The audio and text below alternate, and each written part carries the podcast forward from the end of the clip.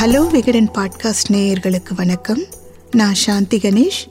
ஆண்களும் பெண்களும் குறிப்பாக தம்பதிகள் சந்திக்கிற தாம்பத்திய உறவு சார்ந்த சிக்கல்களுக்கு விகடன் டிஜிட்டலில் டாக்டர்கள் வழங்கின தீர்வுகளை எல்லாம் தான் நான் உங்களுக்கு சொல்லிட்டு இருக்கேன். ஆபாச படங்கள் பார்க்கறது நல்லதா கெட்டதா? அதனால தீமைகள் ஏதாவது நிகழுமா? ஆபாச படங்கள் நமக்கு பாலியல் கல்வியை கற்றுத்தருமா இந்த மாதிரி நிறைய கேள்விகள் நம்மள பலர்கிட்ட இருக்குது இது அத்தனை கேள்விகளுக்கான பதில்களை தான் நான் இன்னைக்கு உங்களுக்கு சொல்ல போகிறேன் ஆபாச படங்களை ஒரு தடவையாவது பார்க்காதவங்க இங்கே கிடையவே கிடையாது. அப்படிப்பட்ட காலகட்டத்தில் தான் நாம் எல்லாம் வாழ்ந்துக்கிட்டு இருக்கோம். அமெரிக்காவில் ஒரு யூனிவர்சிட்டியில் ஆபாச படங்கள் பார்க்கறதால என்ன நன்மைகள் என்ன தீமைகள் கிடைக்கும் அப்படின்னு சொல்லிட்டு ஒரு ரிசர்ச் ஒன்று செஞ்சாங்க.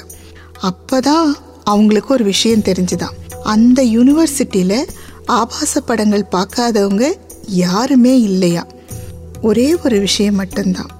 சிலர் சில முறை தான் ஆபாச படங்கள் பார்த்துருந்தாங்களாம் பலர் பல முறை ஆபாச படங்கள் பார்த்துருந்தாங்களாம் இந்த வித்தியாசம் மட்டும்தான் இருந்ததே தவிர மற்றபடி அந்த யூனிவர்சிட்டியில இருந்த அத்தனை பேருமே ஆபாச படங்கள் பார்த்துருந்தாங்களாம் இது ஏதோ அமெரிக்காவில் இருக்க யூனிவர்சிட்டி அப்படின்னு நினச்சிடாதீங்க. ஸ்மார்ட் ஃபோன் கையில் இருக்கிறதுனால இன்னைக்கு உலகம் முழுக்கவே கிட்டத்தட்ட இந்த நிலைமையில தான் இருக்கு. தங்களோட பாலியல் பிரச்சனைகளுக்கு ஆபாச படங்களில் தீர்வு தேடுறவங்களோட எண்ணிக்கை நாளுக்கு நாள் அதிகமாகிட்டே இருக்கு. இது ரொம்ப ஆபத்தானதுன்னு டாக்டர் காமராஜ் சொல்றார். தவிர ஆபாச படங்களை தொடர்ந்து பார்க்குறவங்களுக்கு சில பிரச்சனைகள் வர்றதுக்கும் வாய்ப்பு இருக்குது அந்த பிரச்சனையோட பேரு ஃபோர்னோகிராஃபி இன்டியூஸ்ட் எரெக்டைல் டிஸ்ஃபங்க்ஷன். அதாவது சினிமாவில் ஐம்பது பேரை ஒரு கதாநாயகன் அடிச்சு நொறுக்குவார். ஆனால் யதார்த்தத்தில் அப்படி செய்ய முடியாது.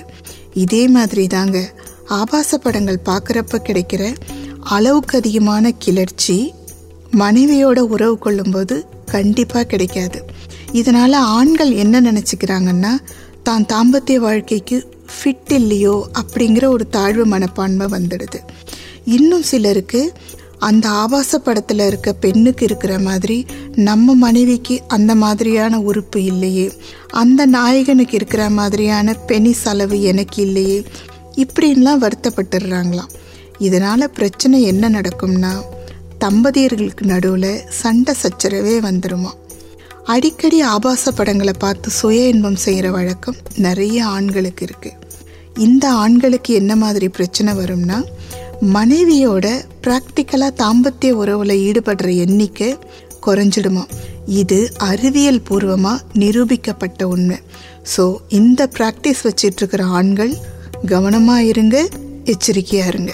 ஆபாச படம் பார்க்கறது ஊறுகாய் அளவில் இருந்தால் ஓகே நோ ப்ராப்ளம் ஆனால் அந்த எல்லையில் யாருமே நிற்கிறதில்ல அப்படிங்கிறது தான் யதார்த்தம்.